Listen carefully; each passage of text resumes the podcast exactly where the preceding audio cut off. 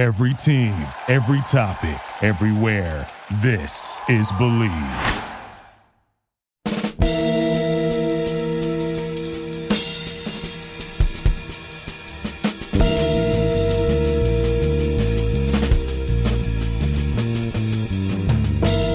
Welcome to another Believe podcast of the Guitar Life featuring John Heusenstam.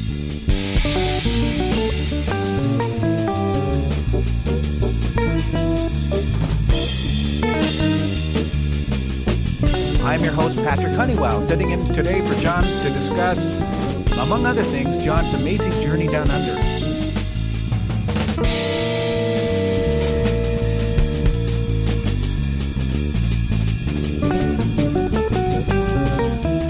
which started out as an overseas vacation to Australia, but became much, much more.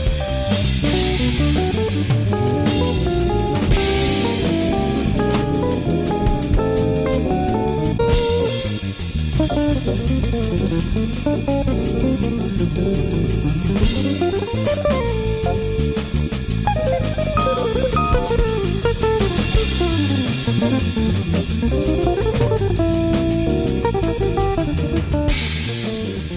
John, to your podcast today. How are you?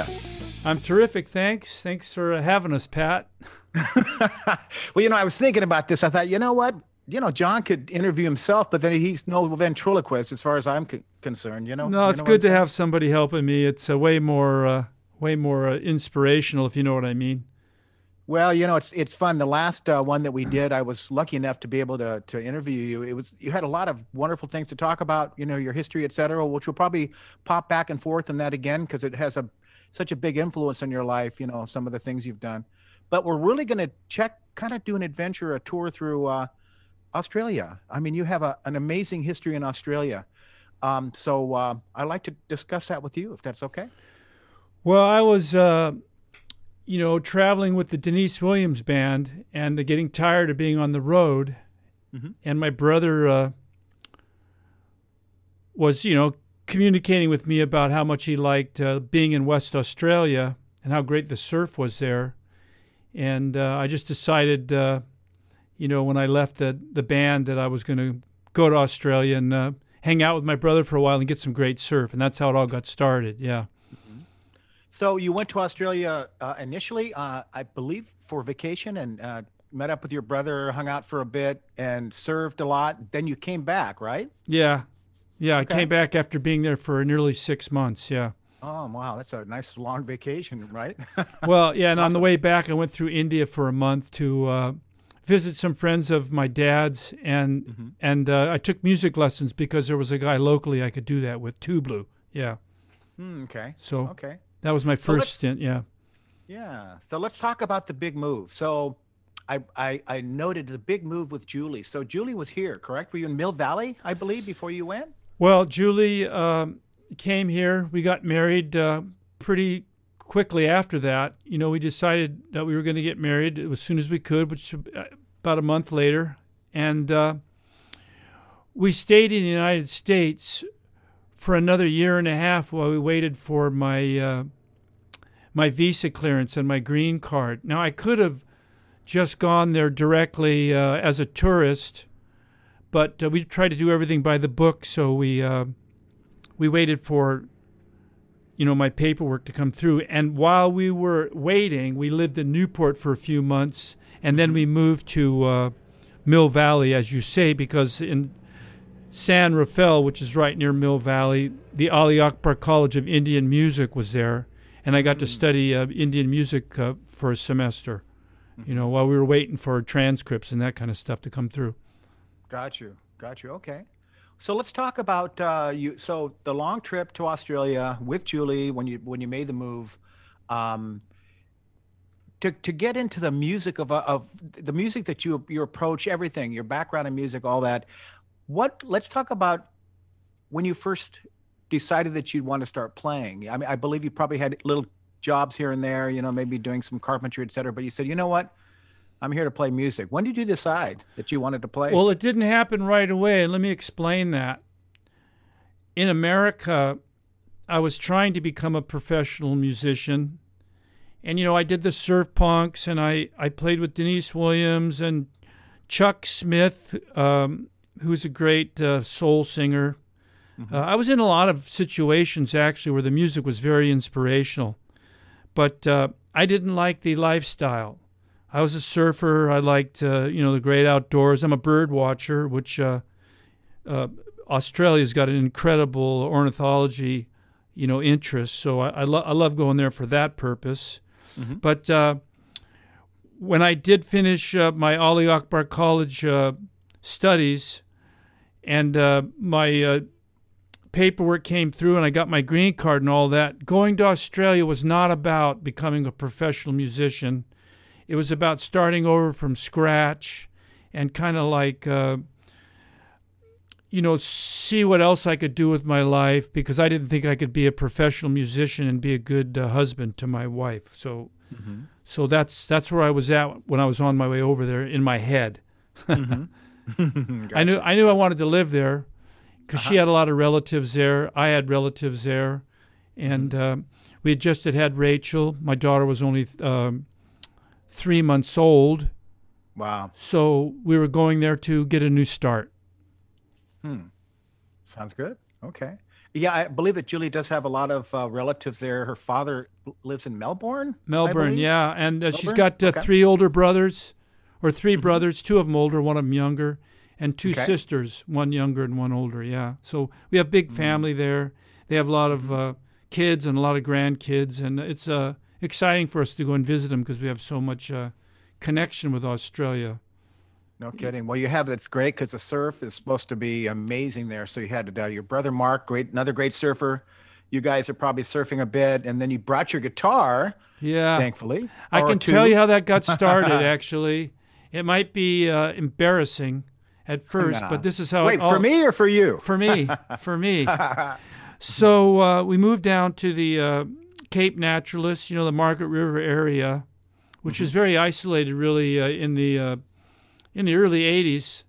You know, uh, 1980. Uh, it was not very pop uh, popular uh, or popular uh, population wise. Uh, excuse me, it wasn't uh, wasn't a lot of people around. You know, so we were pretty isolated from the music scene or, and from business and whatever. So I was looking for work. I'd be uh, driving tractors. I'd be, uh, you know, painting, gardening, whatever I could, uh, whatever I could scrounge up, really. And we were living on this farm, and the rent was fifteen dollars a week, Oh, come on. and I couldn't afford it. Oh my. In other words, because I'm completely out of work, I didn't have enough, you know. So here I am. I'm married. Uh, I have a kid. We're living on a farm. Our overhead is next to nothing, but I still didn't have any income, so uh, I didn't know what I was going to do, and we didn't have any kind of reserve uh, money. So I was just in casually talking to my wife about it. I said, you know, back in America, I used to play the guitar, and I used to get gigs, and I used to get paid to, you know, you know, with my guitar. And she said, Well, go down to that local pub that's down there in Dunsborough, which is about 15 minutes from where we were living, and see if you can get a gig at that place down there. And sure enough, I walked into the, the, uh, the pub and I asked the guy, and the guy asked me to come in and play on Sundays, um, and he paid me $40. So there, there it was. I had my uh, rent money, I had milk money, and uh, I started working right away uh, playing the guitar in that in that uh, bar, and that's how I got my start in uh, West Australia. That was in the early '80s. Yeah, Was that a solo type of performance? yeah. I would just take Uh, my acoustic guitar in there, and I'd strum the guitar, and I'd sing uh, whatever whatever came to my mind: Beatles, uh, Eagles, uh, hmm. sing a few BB King blueses, and uh, I told the guy, you know, because it was kind of like picking up some steam. There were people coming in to watch me, and they were liking what I was doing. And I told the guy, I said, "Look, if if you let me find some musicians to back me up, you know, and put a band together in here, I think I could really, uh, you know, get a big crowd in here." And that's exactly what happened. I, I found some local musicians. Uh, Bevan Rada, a very good drummer from Bunbury, which was about an hour north of there, and Elliot Morris, who was a bass player living in Margaret River at the time, who had been playing professionally in Perth. And the three of us put this band together called the Lifters. and we got really busy. We started working all over the place, yeah, and doing very well, yeah. So that was it. That was not in Perth. That was No, that uh, was in Margaret River. That was Margaret south River, of Perth. okay. Uh, a good three hours drive south of Perth, so 150 miles, uh, 200 miles, 150k, you know, kilometers south. Mm-hmm. You know, yeah. great start. So you you were with the Lifters, and uh, did how long did you guys stay together? Well, I had a music store that I opened up in um, in Busselton, which is where one of my kids, Nathan, was born. My second kid was born in Busselton. And uh, the reason for that was so I could give guitar lessons because I thought, well, I could give guitar lessons here at this shop because people are asking me for lessons wherever I'm playing, right? And uh, so I opened up the shop. And interestingly enough, the band was doing better than my shop was. So I said, why do I even want to come in here and sit here for eight hours a day uh, running a little business like this when all I have to do is play two or three nights a week and uh, earn a good living uh, with my band? So that's what I decided to do. That was after a year and a half of having the music store in Busselton. Yeah, and the population in Busselton during the winter was 9,000. And in the summer, the, uh, the holiday season was about 20,000. So Wow. small place, but enough to, uh, you know, enough to keep me going. so when you did the small gig with the three guys, uh, what kind of guitar were you using? What, what kind of music? Just general? oh, like that's heartbreaking because uh, it started off with an old 60s Telecaster. Ooh, Yeah, wow. which was a beautiful guitar. And uh, I got interested in Stratocasters, but I didn't buy a Strat at first. I bought a Ibanez Roadstar, and that was a very good guitar too, though. And uh, gradually, I started buying, uh, you know, Gibsons and uh, Fender guitars when I could afford it. Mm-hmm. Got you. Yeah. Well, you have a, a very storied history in Australia playing music, and I and I have took down a few notes because you're in Margaret River, but you played, um, and we'll maybe touch on each one a little bit. Perth, West Australia, East Coast, Melbourne, Sydney, and I've got many questions for you. So where would you like to start next on your journey? I'll just make to make it brief. Uh, uh, you know, because we were having children, because um, I needed to uh, think more of a career. You know, um, we decided to move to Perth because of the population, right? More people and uh, more musicians to work with. So one thing led to another. We, we we made the move to Perth, and Perth has a very strong music community. So they have a, a blues society, they have a jazz society.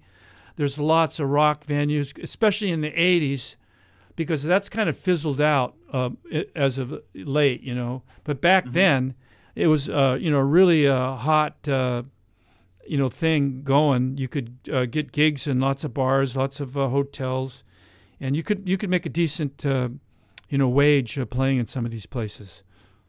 Well, they had. I, I know. I read. Uh, if I can mention that your the book that you're working on, transcript, it's quite lovely. Uh, you had a couple favorite places to play in Perth, I believe, because Perth has clubs, hotels. You know, Uh-huh. uh, the Mossman Hotel, which you called Moss, Mosman. Mosman, Yeah. and also Pinocchio's. I think is that in Perth? Well, that was one place. That was a nightclub. You could play, uh, you know, really late hours. Some guys would play their Ah, okay. regular gig, uh, you know, from eight to ten or from six to uh, nine or whatever, and then they'd go to Pinocchio's and play like, uh, you know, one to three in the morning or eleven to two or whatever. Yeah, Pinocchio's was a late night uh, club. Yeah. So was this the same band that you had in Margaret River, or different band? Well, that's a good question. Um, you know, thinking back, the first band that I formed with the Lifters, and, and this is no, uh, you know, diss on those guys, but it was an experiment for me because I didn't know what I was doing. I didn't know who I was as a musician. I didn't know what direction to go in, and I didn't even know anything about direction. You know, like people get. Uh, well known for being good at certain things, right? Well, I was doing everything. You know, I was doing uh, 60s tunes, I was doing a little bit of Hendrix, and then I would do uh, some country music, and I was kind of like all over the board, you know, and, then I, uh, and then I would be doing a lot of original songs.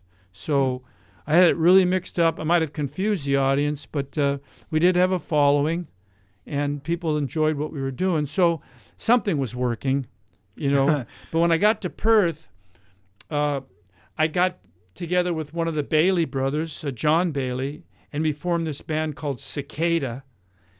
And we had uh, Harris Campbell Bruce Devonish. We started playing, um, you know, a few originals and a country rock like uh, Jackson Browne type songs, Neil Young a little bit. Hmm. And I still was searching for what it was I thought would be, uh, you know, uh, popular. Mm-hmm. And one afternoon we were playing um, at this uh, gig that we had down by the uh, Swan River. I can't remember the name of the, the club. But uh, at the very end of the uh, day, uh, we just did some blues randomly, right? We were, we were we were building up and getting everybody into what we were doing, and somehow blues came into the. And there were these people behind me that just jumped to their feet. They like were really like uh, rebel rousing and getting all excited. and I'm going, "What's going on here?" I mean, I didn't. I had no idea that Australians were that into blues, right? Hmm. And uh, at that point, I started focusing more of my attention to being uh, the consummate, you know, like blues entertainer, blues guitarist. You know, that's where that got started. Yeah, playing with playing Mm-hmm. Now, with that you- band. Yeah, Cicada.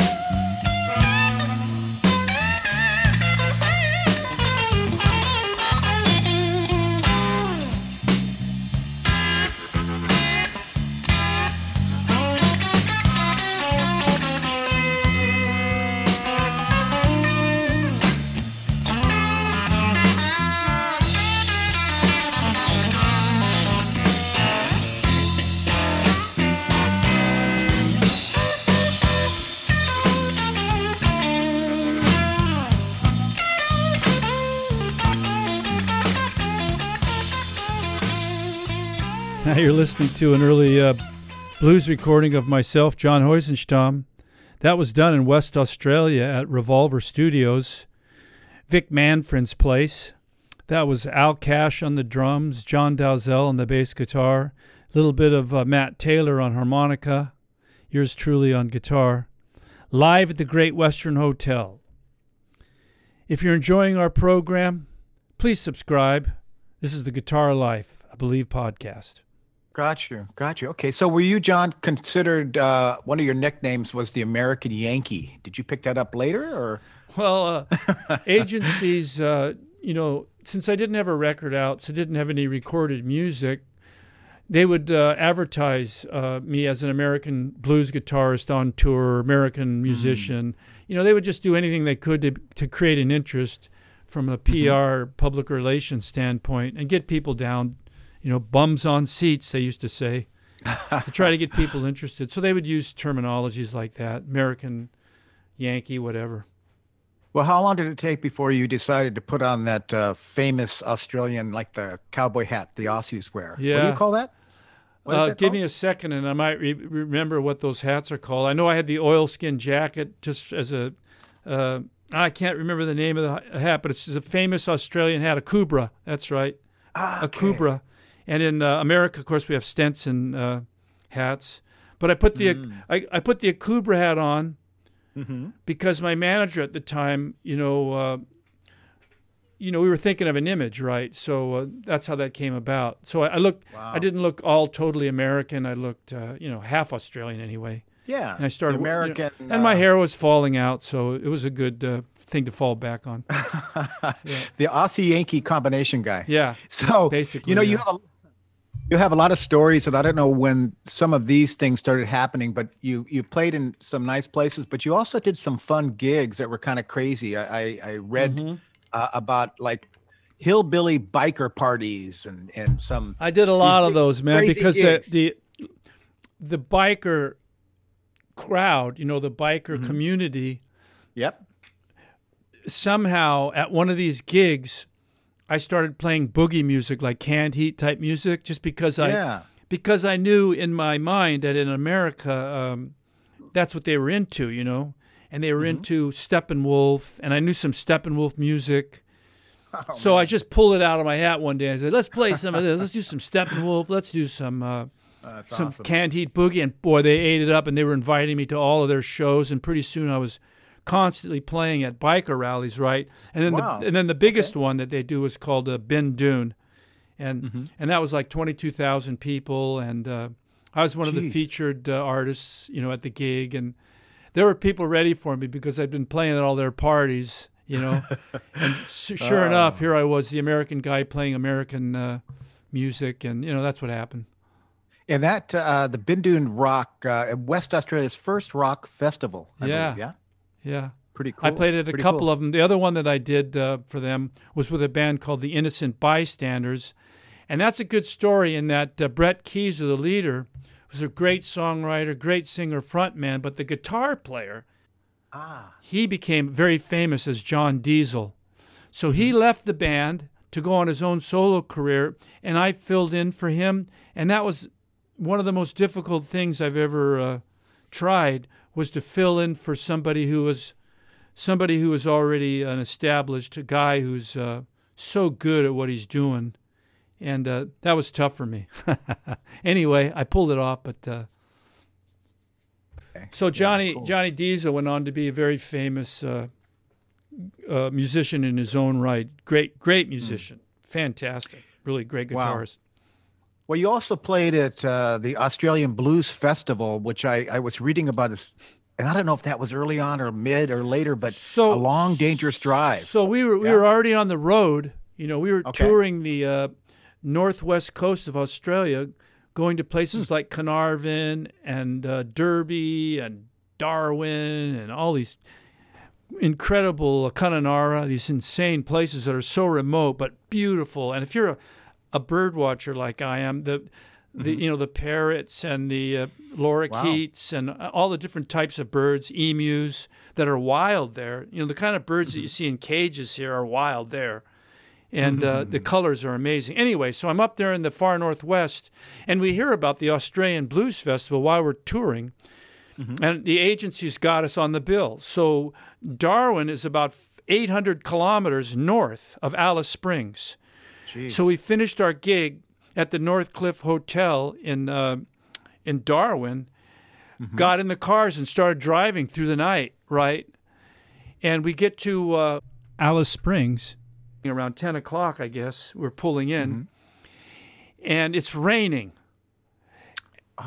It rains four inches a year in Alice Springs, and it just happens Jeez. to be the only rainstorm they ever have, and the festival is outside, right?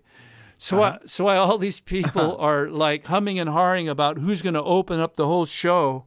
I said, I'll open it up, you know.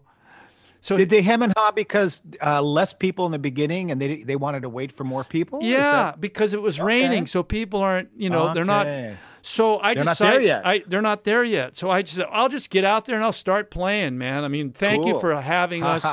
you know, just to try to be Aw, try to be uh, accommodating, right? But Definitely. but the sun comes out. You know, we're setting up our equipment. People start showing up, so a big crowd uh, was rushing in there because they had Mm-hmm. all been waiting in their cars and in their tents and in their caravans, waiting for the weather, to, you know, to, to back off. Uh-huh. So we did it. We had a fantastic show. Yeah, uh, we were the first group to play at the Australian Blues Festival. Yeah, I had uh, Dirk Dubow on the bass guitar and John Kellett on the drums. They were a fantastic rhythm section. Mm, That's fantastic. It, it was a lot of fun. I met uh, That's- that's Ian really Moss cool. too at that show. He's probably uh, Australia's uh, number one uh, most popular electric guitarist singer, Ian Moss, from a band Oh, called uh, Cold Chisel. He's just Hmm. he's like the Eric Clapton of uh, Australia. You know, he's a sensational musician. wow. I got to meet Well, him. Well, you know, you you did a lot of uh, touring in Australia, and it's interesting. So I looked on um, a map of Australia, and I, I really realized how much ground you covered. That Well, one year I drove huge. 40,000 miles, I think. You know, Gosh, 60 60,000 kilometers in one year, something like that. I might be, God. it might be the other way around, 40,000 kilometers. what difference does it make? All we did was drive, you know.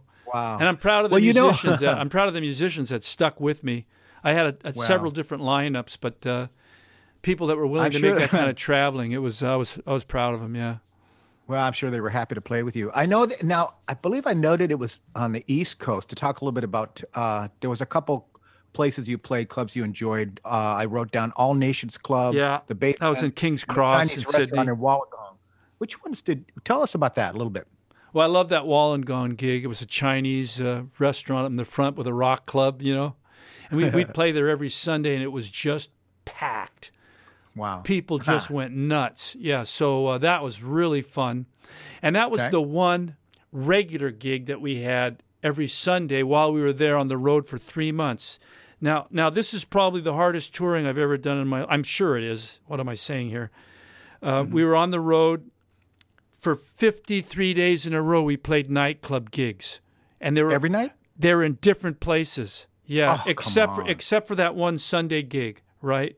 We'd go Uh-huh. back and play there every Sunday, but for 53 days in a row, we'd play from 10 o'clock at night to 2 in the morning. And we had to be in a different place the next day. So I would go back to the apartment where my family was. They were staying in Manly. They had a really nice, uh, they had a really nice, uh, you know, arrangement there. I, I was able to give them good accommodation while I was working, right? So while they were uh, enjoying the beach and whatever, I was out playing at night, and uh, that killed me. I, I thought when that when that tour was over, uh, if I never play the guitar again, I'll be very happy because that was so hard on me to be uh, Wow. to do those kind of hours. But the gigs that we played were all fantastic. I mean, I people really yeah, came had out. a lot of warming up, right? Well, I mean, they you came out of the practice. woodwork to see the American guy play blues, basically, and uh, I, No I delivered, and uh, I made a lot of friends. I still have a, you know, a tremendous, uh, you know, uh, pool of friends that I've I made playing music there, and I miss the place very much. Well, you know, I was, I'm wondering though, the uh, you know the bike. You had a huge fan of bikers, so they're probably going, "Where's John?" Right? Did you disappoint some of those biker guys? They say, "We want to have him play at the next party." Well, I mean, I, I have stories about bikers that I met. You know, like there was this one one-legged biker that I, you know, I was I had interest in him. I'd see him over there at the bar, and I'd go up to him and I'd say, "Tell me, friend, how did you lose your leg?" You know, and he'd he'd give me the worst look, like he was going to kill me, like he was going to string me up, cut my throat, you know, dump me in a trash can, you know, get rid of me, and he'd mm. say, "The service is so bad here that a rat ate my leg while I was waiting for me to drink."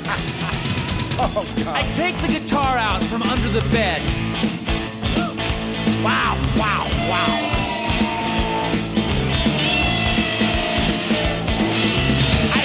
The thing out and throw it around. I like the boogie mama. Boogie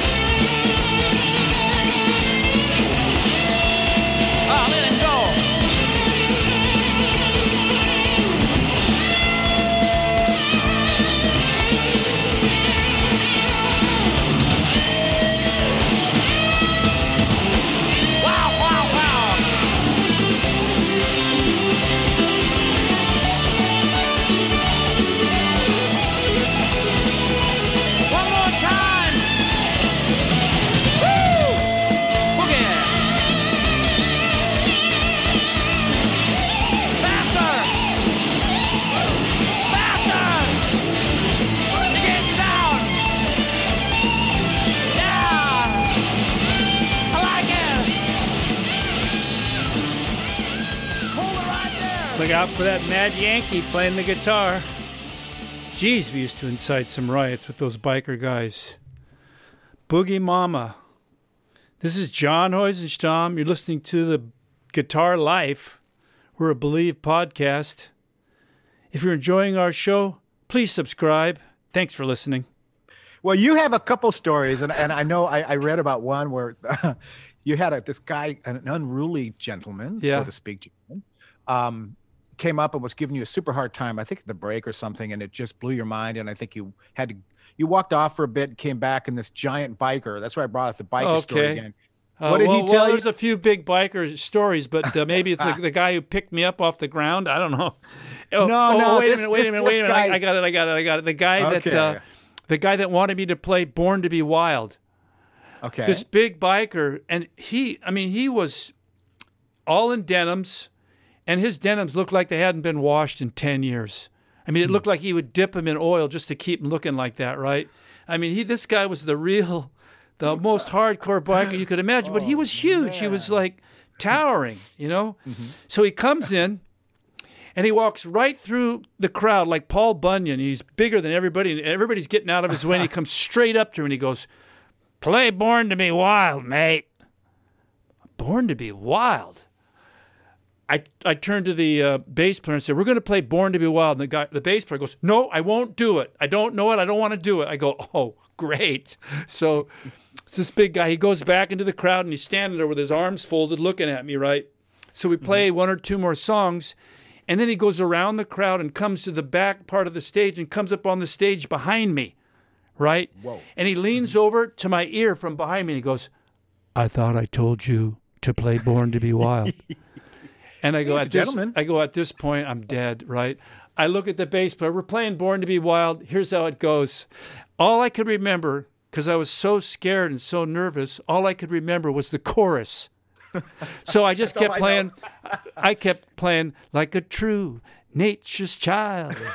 we were born, born to be wild. I just kept playing that over and over, and I, I just it. say, "Get louder, get louder, play that louder and louder." And of course, it, it turned into like a frenzy where everybody was dancing and cheering, cheering the band on. Right, this guy picks me up. You know, I must have felt like a feather to him. He just picks me up off the ground and he displays me to everybody in the audience. You know, he's he- like like I'm a doll. He's he's like this, and oh he's cheering. He gives me this great big bear hug. You know, and he goes, and it was like. Where are you gonna Where are you gonna find an experience like that around here? Well, you know that, that that's an amazing story. But the story I have two little ones I want to uh, share with you that I read about uh, Okay. in your book. Okay. So the one was um, a guy came and uh, was just I don't know why he was maybe he's drinking too much, bad mouthed you and upset you, and um, a little bit later, a huge guy, another big biker guy, comes up to you and he says, "Don't worry, that guy that was bothering you."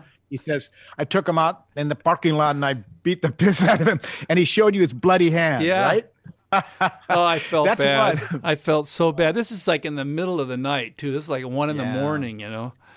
Well, here's one one more one last one on the on the on the biker thing. Uh, you had some visitors sometimes. You know, you know when you're a star and you're playing music, sometimes you have groupies or you know whatever, and you had some I think some biker chicks storming the dressing room, Yeah. and uh, I believe that maybe they are kind of had their eye on you, but you had heard what I read was that one of the guys whispered to you, goes, "Hey, John," he goes, "Their boyfriends are out at some other place, you know, in in a a brawl, beating up some other biker guys." They were and- having a rumble. Yeah, they were having one of those rumble. where, where the two biker groups get together and they fight it out. You know.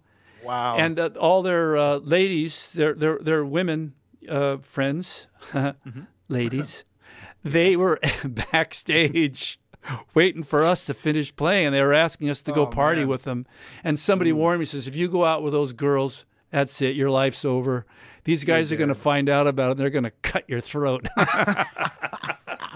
that's amazing. and you know what? It was probably harder talking my way out of it, you know, than uh, you know to you know tell these guys, no, we're not coming to party with you guys. We we love you. You're beautiful, but we're not yeah, but going anywhere with you guys. Stay away from me.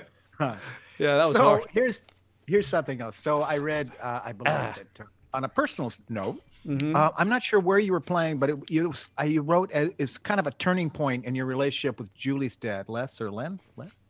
Yeah. And um, so Yeah. was that in Perth or Yeah, what that was was in that? Perth. Uh, we were living in uh, Innaloo, which is a Okay. suburb of uh, Perth, uh, uh, north of Perth, just a few minutes. And Mm-hmm. we were about three minutes from the beach. And I can't think of the name of the club, Carrydale, um, uh, something like that. Anyway, it was a it was a club that was actually walking distance from where we lived. and my father-in-law was out visiting from Melbourne, and he still doesn't know much about me. Right? Some American guy comes along, marries his daughter in America.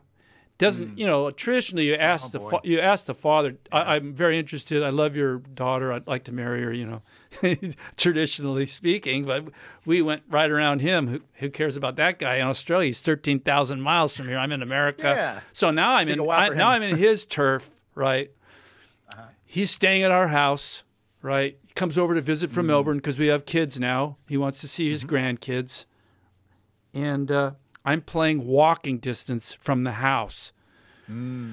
So, uh, uh, Les, I'm up. Uh, I'm, at a club. You can come up and have a beer and enjoy, uh, you know, enjoy some music. You know, come on up and check me out. You know, and it, it just so happened that I was running hot right at the time. You know, I had a big following, and we're doing this show and the place is going nuts. I mean, everybody's dancing. The dance floor is packed. People are cheering the band on, you know.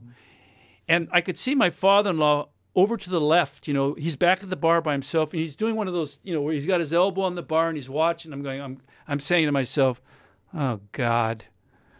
He's thinking to himself, "My daughter married a frickin' rock guy that's all these chicks, you know." oh god this is what i'm thinking you know and uh, we do another couple songs and i look up and he's not there and i went oh in my head it gets even worse. I'm thinking oh he's seen enough. He's walked back home. I go i'm never going to hear the end of this. This is going to be a real real bummer you know when i get home to, to have to talk to this guy about why i'm a musician and all this kind of crap you know. Anyway when i get back to the house he's there. It's real quiet you know. And uh, I walk in, and he says, I didn't know. I didn't know. But when you held the guitar up like this and you played it like that, then I knew. Oh my, And that was it. that's awesome. It just, he was sold. Took him a long time, right? well, he didn't know that I was actually really a professional musician, you know. So we had this tension going, you know, until Mm. he actually saw me play. Uh, you know, I, I mean, I felt like I wasn't accepted until then, you know. But after No, that, feel. Uh, I'll just say after that, we became very close. And when I was in Melbourne, I'd always stay at his house, and he'd always put me up. And uh, yeah, it was it was uh, that's how that's how I got to know my father-in-law. well, I'm sure he could really see how everyone appreciated you and the impre- you know how they were uh, moved by you. So he got caught up in it. It's awesome. Thank you. Yeah, it's amazing. Uh, so let me ask you about uh, playing in Sydney. Was that part of the 58, 53 straight days, or was that because Yeah. you did something on television Well, there th- yeah, too, no, actually, uh, I did a few trips to Sydney, and it's mixed. But I, I did have a, a spot on a television show. Donnie Sutherland had a, a, a morning show, and uh, I used to. He said, "You're part of the family now," because we did a really the first show that we did for him really went Hmm. well. So he wanted us to play on his show every time we would come through Sydney, right? So we had that connection, and that really was great PR for our band. It got people into the clubs where we were playing, and Mm-hmm. and remember, I still did not have any recorded music. And I still, to this day, have never had any recorded music except for the surf punks, which I really want to say thank you, surf punks, but that's not the only kind of music I play. Okay, Oh so man, no way. so so anyway, so yeah, so uh, Sydney, uh, yeah, I did a television show there. I used to, I played at the basement. I got a great story about the basement actually. We were playing on a Monday night, and on a Sunday, um, there was a great guitar player there. Hang on a second. So on the Sunday is Tommy Emmanuel. Now I never heard of this guy. Um, I don't know much about anything at this point. I'm just a guy that's out on the road all the time, right? But anyway, he's a very, very accomplished, fantastic guitarist, right? Well, I in, we got there uh, Sunday afternoon. We're playing the next day, so let- let's go down to the basement and see what this club is like and see who's there, whatever. We go in, and um, he's up there with a jam band. All of his friends, session guys from around Sydney, are all jamming, right? And he's playing a Telecaster, and I'm I'm hearing it. and I'm going, eh, I think I can hold my own against this guy. yeah, this guy, what's all the fuss, yeah, right? yeah. Why?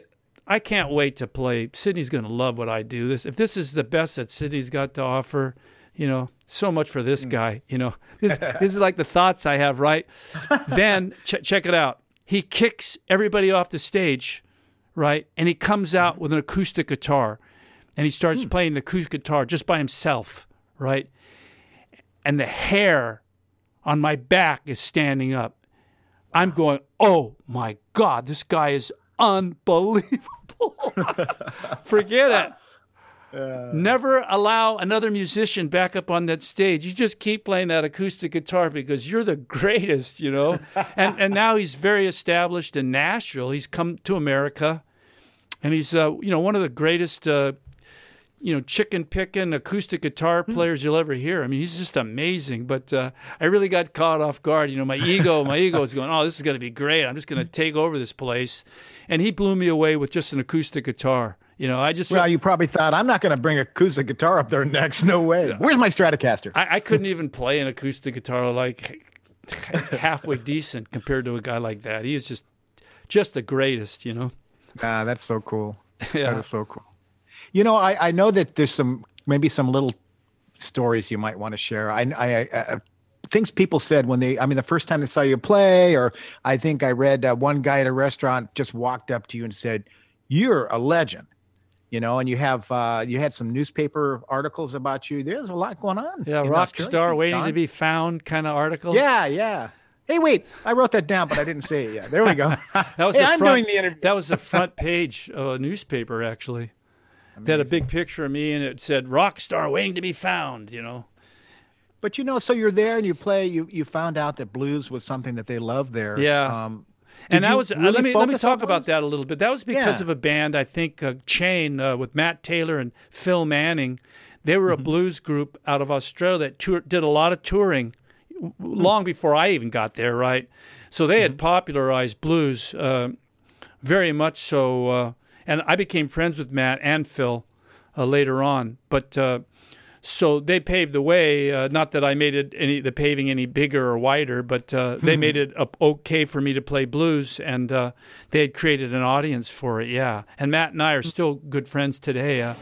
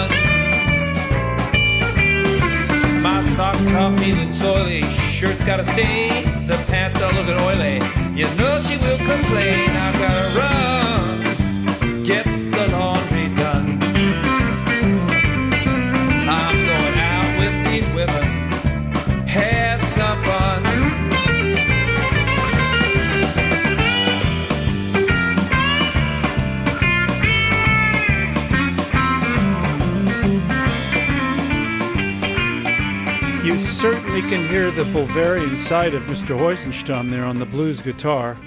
That's called the Hurried Laundry Blues. I'm John Heusenstam. I'm hosting The Guitar Life. This is a Believe podcast. If you're enjoying our show, please subscribe. Man, that was some yummy blues guitar playing. I went back in 2015 and did a blues concert, and he was on the bill, so I got to see him again. And when he came over to visit America for the first time when I was living here in the 90s, he stayed at my mm-hmm. house.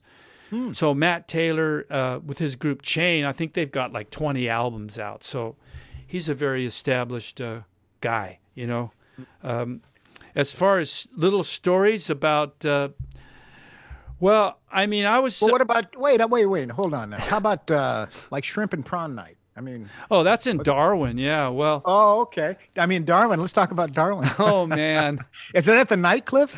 Amateur night? Oh and, God, amateur night. night. So Yeah, yeah. I'll just tell a few few quick stories about Darwin. Amateur night, right? Wednesday night. Uh, Okay. I mean, we're we're playing on the weekends. We got the weekends covered. Maybe Thursday, Friday, Saturday, and Sunday we play, right? But the other nights of the week they got to keep their entertainment going, right? So they had a sh- uh, you know shrimp and prawn or. You know, a strip and prawn actually, not shrimp. Oh, strip. I said shrimp. You know, like strip teas and Yeah. prawn, strip Oh, and prawn. Oh, okay. So I go, I I better go check out uh, the old strip and prawn, you know. Yeah. So I walk in there, and I'm telling you, the place smells like the worst wharf, seafood wharf you've ever been to in your life. It just stinks of, of fish, right? And what these biker guys were doing is they were taking bowls of shrimp and they were throwing the shrimp up into the fans. You know, like there's those old fashioned air fans that come down from the ceiling and spin around. They'd throw the shrimp up and it would hit the fan and it would splatter shrimp out all over the room. You know, so that's another saying. Shrimp hits the fan instead of, well, you know what I mean. hey, Hey. whatever. Another one of the activities going on during strip and prawn was these races where guys would roll up newspaper and they would uh-huh. stick it between their legs, right? And light it. And they would run around a table.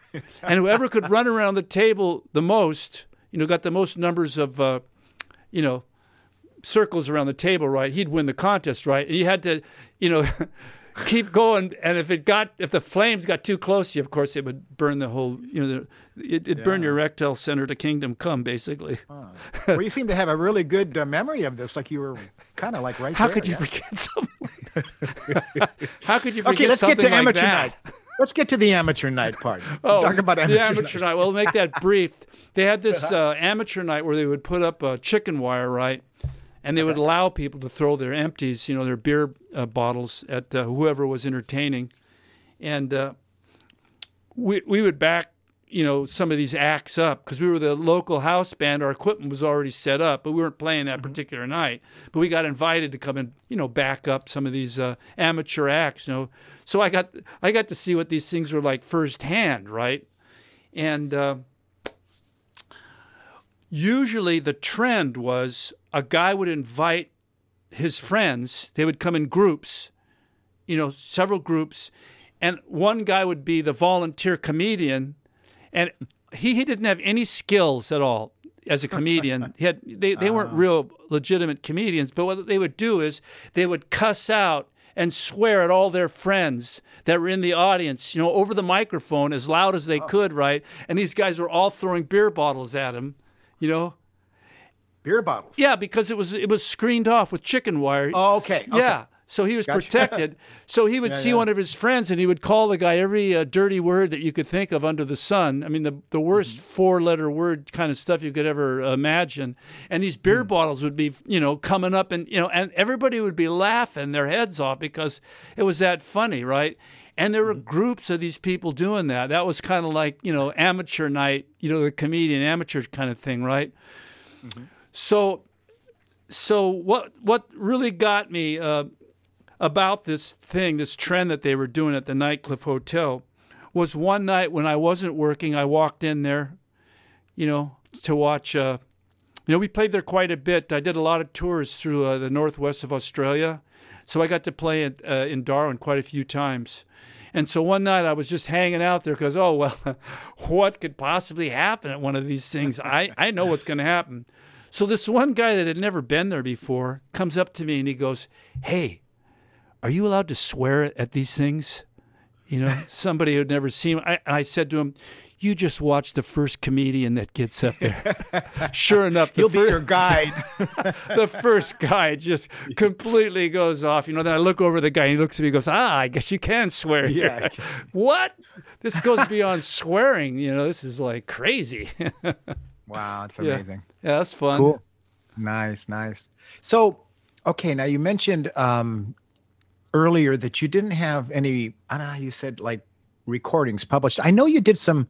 You it was at I believe uh, a recording studio there. Um, Yeah. but you, yeah, you did some. I have some of your some of your CDs. Well, well, uh, when I was uh, settled into Perth, I was uh, working with a guy named Vic Manfrin, who managed a recording studio, and I was Mm-hmm. just helping him produce some of the local bands and getting music in there. And in my free Okay. time, I recorded three ambient recordings. I still Mm-hmm. have those available. Uh, I never really officially released them, but one of one of the songs got picked for a release just recently. It went on to a, a, an actual record disc.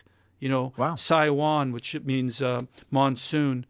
Uh, It's ambient instrumental music, easy listening kind of instrumental music. Yeah, so I was really doing. I, I did that project while I was working uh, for him, and um, you know he let me have uh, the studio to, to do whatever I want. So I just experimented while I was working for him. Was that the Revolver Yeah, studio? Revolver Yeah. Studios, exactly right. Okay.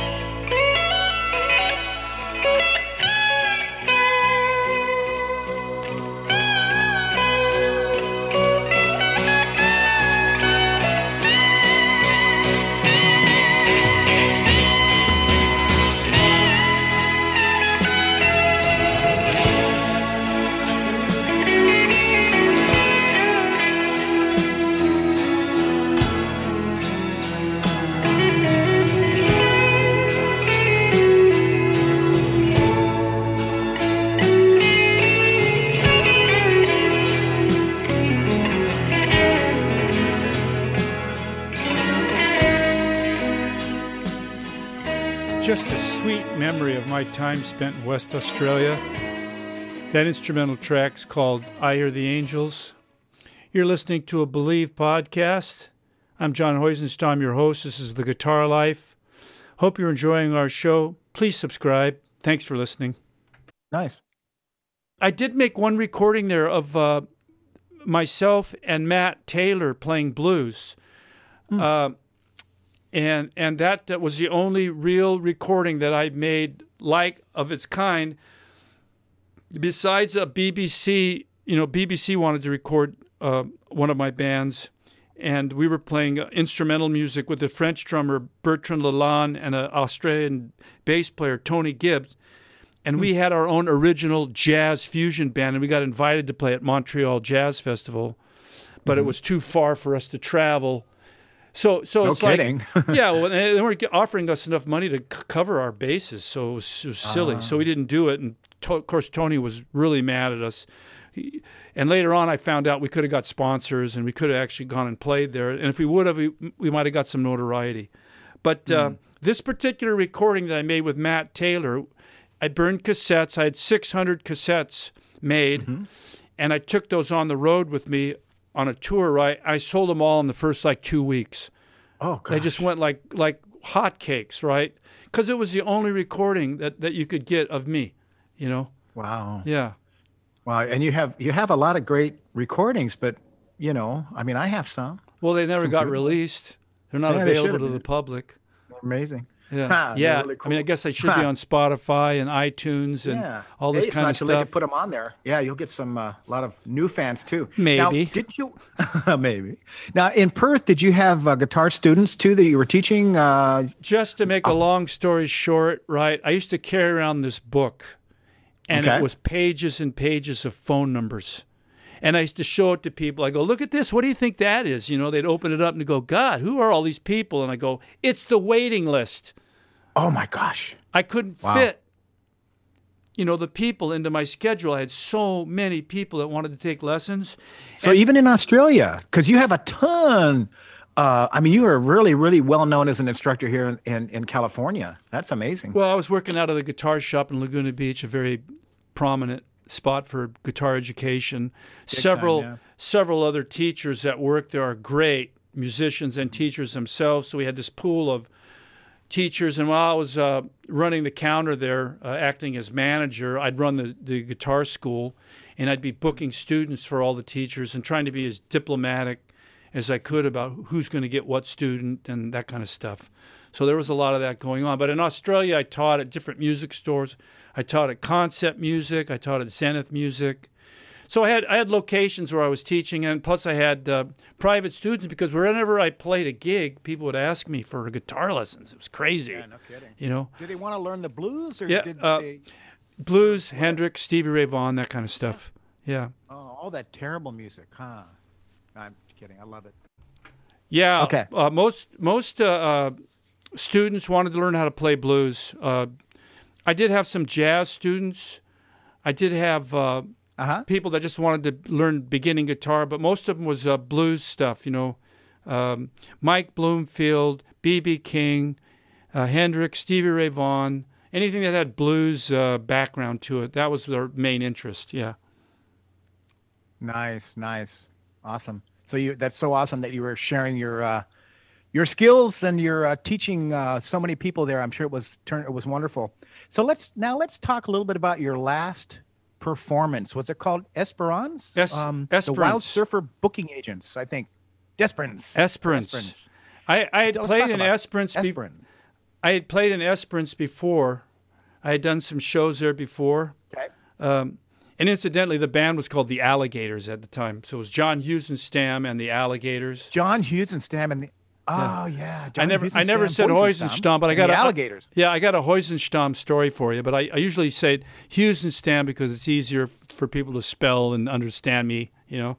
But uh, yeah, Esperance was a yeah. great show for me. It was kind of like a farewell because they knew they heard I was on my way back to America, and um, Mm-hmm. you know, they, they there was a big rock concert that I did there. Yeah.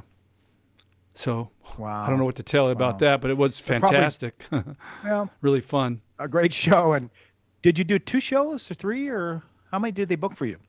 I just did one big show. It was about uh, 2,500 people, and I played in their local bar. You know, the night before the big uh, concert, I did a you know show for the, you know, like for uh, the locals. You know, the people that were putting on the concert, the people that uh, lived in the Mm-hmm. area. They wanted to have a private show with our band, so I played in their bar, Got which was really fun. And then they put us on the big Mm-hmm. stage the following day. Yeah. So Amazing, yeah. amazing.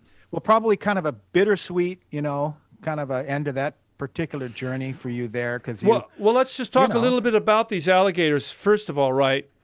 Um, Yeah, That okay. particular band at that time was Ashley Cook and John Ryder. Now they were very Okay. good musicians that were great at rock. They were great hard rock musicians, great at Led Zeppelin, Hendrix, and all that kind of stuff. Johnny Winters, you know, they could play all that music. Uh, Ashley was a fantastic drummer. He could play like John Bonham. He was just really, really talented and uh, together we were a pretty formidable team. You know, we did a lot of uh, lot of work. Uh, just completely blew that Mosman Park Hotel away. This particular lineup, and before that, there was a guy named John Kellett, and uh, the guy that took an interest in my career, Barry Rogers. He was called the Rock Doctor. He was a bass player, and he was very into country music and country rock. So we had a good group with him, and later on, Ashley came with Barry on the bass. But Barry was the guy responsible for me getting bookings all over Australia because he had all these connections. But he was also a very good bass player. And the other thing about Barry was he was a naturalist. So he had a, an interest in uh, Australian wildlife, and so did I. So when we were touring, we would be, we'd be between cities. We'd go to a national park, or we'd go to any any place where we thought we could see birds and reptiles, and you know snakes and lizards, whatever we could find. um, we had a lot of fun uh, with that band. So uh, yeah, so uh, the first group, the Lifters, with Elliot Morris and uh, Bevan Rada, and then we had uh, Harris Campbell, and I had some great bands actually. Australia's kidding. like forget about it. I mean, there it was more fun there than it was in America. Australia was just nuts and bolts, rock and roll, great PA systems, fantastic light shows, great experienced musicians that really put 100% into what they were doing. And I had a mm-hmm. lot of fun there.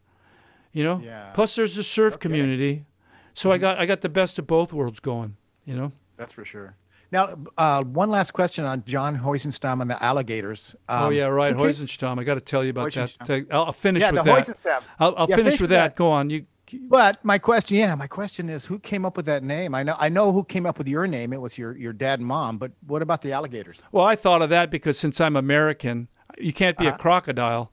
You know, Australia's got crocodiles and Uh-huh. Oh, America's that's got true. alligators. So I just said alligators because I'm American. Ah, That's how I came up with that. yeah. Okay, so what about the story on Heusenstam? Your name? I was playing Cockatoo Island, or or uh, yeah, I think it was on Cockatoo Island, and it's a mining uh, island uh, off the coast of uh, northwest Australia. It's called King Sound, right? And they flew us out there in Cessna planes. So in other words, we get to the airport, we load all of our equipment into one small airplane, and the band gets into the other one, and they fly us out to this island, right? And the other island was Cooland Island. So it might have been on Cooland Island this story happened. Anyway, so we set up, and we used to have this big banner, John Hoisenstam and the Alligators, you know, across the back of the stage. But I wouldn't say Hoisenstam, I'd say Husenstam, right? Uh-huh. Anyway, so we're doing these rock shows, and they were a lot of fun. People uh, love Starve or starve for uh, live entertainment. Here, here we are. They fly us out there, and we put on a great show for them. And this German guy comes up out of the audience, right? and he's he's gesturing with his hand as and looking at my name. You know, he's he's going all the way across the the, the, Yeah. the, the poster or the, the banner, uh-huh. going, Husenstam. You say Husenstam. Is this not Heisenstam? Don't you say Heisenstam? He got oh, really emotional. He said, "You should be proud to be Heisenstam." I used to play the violin. This is Heusenstam. Husenstam? No. It's not Husenstam, it's Heusenstam. You know, so that was it. That's like a reintroduction to your name, which you already knew because you call yourself Hoyenstam. Well, yeah, but here I am out on, in the middle of nowhere on an island, you know. um, I mean, Yeah. really, really far from anywhere. You wouldn't believe where this place is, right? And there's this guy out there waiting for me to. he, he, Yeah. yeah. that's Yeah. so awesome. That's yeah, awesome. That was a lot of fun. This is so great. You know, John, a great uh, kind of a tribute to you and your playing and the impact you have in Australia. Is there anything else you'd like to add to this before we close? except for the fact that my lovely wife and my kids uh, traveled with me a few times, and we had some fantastic uh, road trips. Uh, Oh, man. traveling through Australia over a period of eight years, Uh-huh. and uh, you know, just seeing the whole place uh, up up front, you know, up close. Yeah, And the kids are really young, fun. too, so young. Yeah, they were all just little kids. Yeah. My my daughter told me the other day, uh, she said, "Dad, you were a great dad because you instilled in us." You know, a sense of adventure. Mm. You made us all want to, Uh-huh. you know, travel. Made us all want to go out and see what's out there. Definitely. Well, You- you've got you- some you- amazing You kids. instilled the sense of adventure. Yeah. Amazing family. Julie's awesome. Amazing kids. Yeah, yeah. If you should be proud. Great job. Okay, so thank you, John. I want to thank you again for being on the show today, your show. So it's been a pleasure to uh, to get to hear more about you and your history in, in uh, Australia. I think I'm I'm gonna have to book a flight out there. It sounds amazing. Maybe you can connect me with some of your friends. Well, I know uh, one guy, Mark Hoisenstam, my brother. He'll put you up. perfect, perfect. Is he still in the Margaret River? Or where, where is Still he? in Margaret River. Why would he ever leave? Nah, you're right. He's got no reason to leave and go anywhere. nah, you're so right. Most beautiful place in the world. Wow. Well, thank you for letting me be your interviewer today because uh, it's a real honor. I love your, your series. It's amazing. Thank you, John. Okay. Yeah, that was fun. Thanks.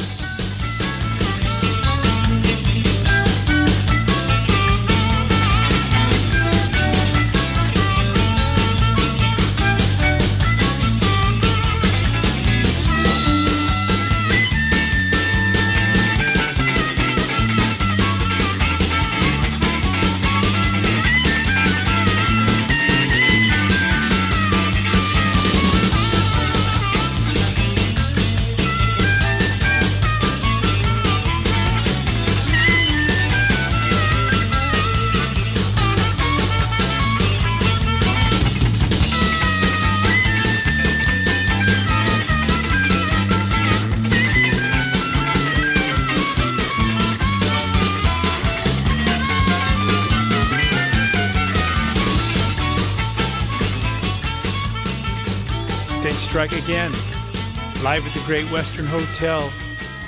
John Hoisenstam. That was my special guest, Matt Taylor on harmonica. And we had John Dalzell on the bass and Al Cash on the drums.